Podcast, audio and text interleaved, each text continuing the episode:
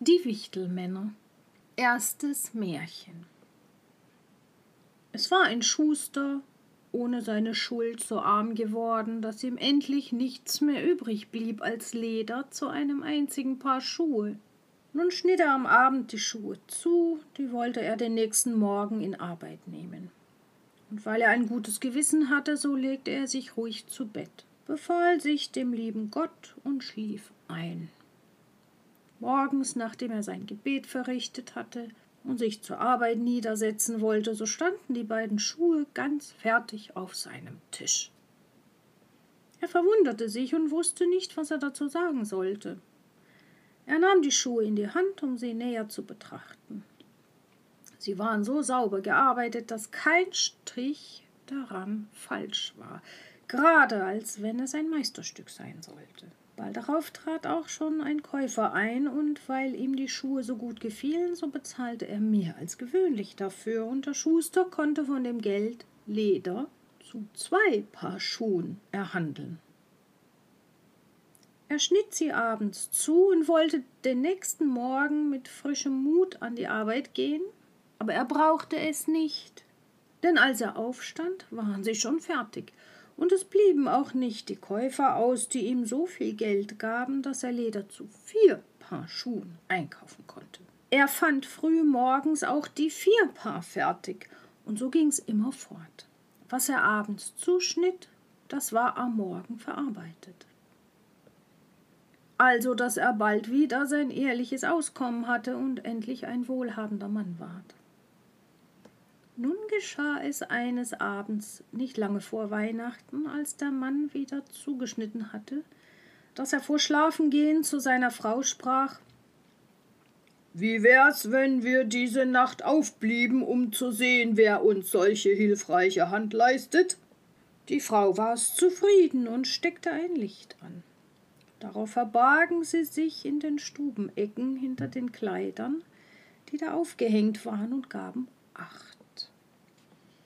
Als es Mitternacht war, da kamen zwei kleine niedliche nackte Männlein, setzten sich vor des Schusters Tisch, nahmen alle zugeschnittene Arbeit zu sich und fingen an, mit ihren Fingerlein so behend und schnell zu stechen, zu nähen, zu klopfen dass der Schuster vor Verwunderung die Augen nicht abwenden konnte.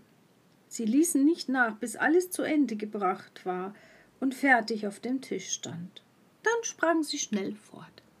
Am anderen Morgen sprach die Frau Ja, die kleinen Männer haben uns reich gemacht. Wir müssten uns doch dankbar dafür bezeigen. Sie laufen so herum, haben nichts am Leib und müssen frieren. Weißt du was? Ich will Hemdlein Rock, Wams und Höslein für sie nähen, auch jedem ein paar Strümpfe stricken. Mach du jedem ein paar Schülein dazu. Der Mann sprach, das bin ich wohl zufrieden. Und abends, wie alles fertig war, legten sie die Geschenke statt der zugeschnittenen Arbeit zusammen auf den Tisch und versteckten sich dann, um mit anzusehen, wie sich die Männlein dazu anstellen würden. Um Mitternacht kamen sie herangesprungen und wollten sich gleich an die Arbeit machen. Als sie aber kein zugeschnittenes Leder, sondern die niedlichen Kleidungsstücke fanden, verwunderten sie sich erst, dann aber bezeigten sie eine gewaltige Freude. Mit der größten Geschwindigkeit zogen sie sich an, strichen die schönen Kleider am Leib und sangen Sind wir nicht die Knaben glatt und fein, was sollen wir lecker Schuster sein? Ja, dann hüpften und tanzten sie und sprangen über Stühle und Bänke. Endlich tanzten sie zur Tür hinaus. Von nun an kamen sie nicht wieder, dem Schuster aber ging es wohl, solange er lebte, und es glückte ihm alles, was er unternahm. Zweites Märchen Es war einmal ein armes Dienstmädchen, das war fleißig und reinlich, kehrte alle Tage das Haus und schüttete das Kehricht auf einen großen Haufen vor die Tür.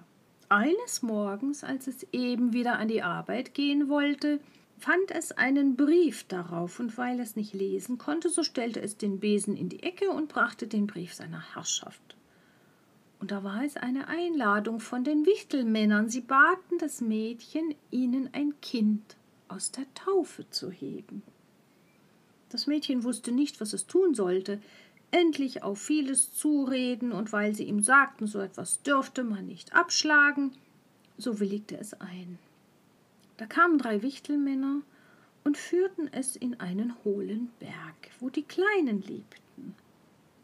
Es war da alles klein, aber so zierlich und prächtig, dass es nicht zu sagen ist. Die Kindbetterin lag in einem Bett von schwarzem Ebenholz und Knöpfen von Perlen, die Decken waren mit Gold gestickt, die Wiege war von Elfenbein, die Badewanne von Gold. Das Mädchen stand nun Gevatter und wollte dann wieder nach Hause gehen. Die Wichtelmännlein baten es aber inständig, drei Tage bei ihnen zu bleiben. Es blieb also und verlebte die Zeit in Lust und Freude, und die Kleinen taten ihm alles zuliebe. Endlich wollte es sich auf den Rückweg machen, da steckten sie ihm die Taschen erst ganz voll Gold und führten es hernach wieder zum Berge hinaus. Als es nach Hause kam, wollte es seine Arbeit beginnen, nahm den Besen in die Hand, der noch in der Ecke stand, und fing an zu kehren.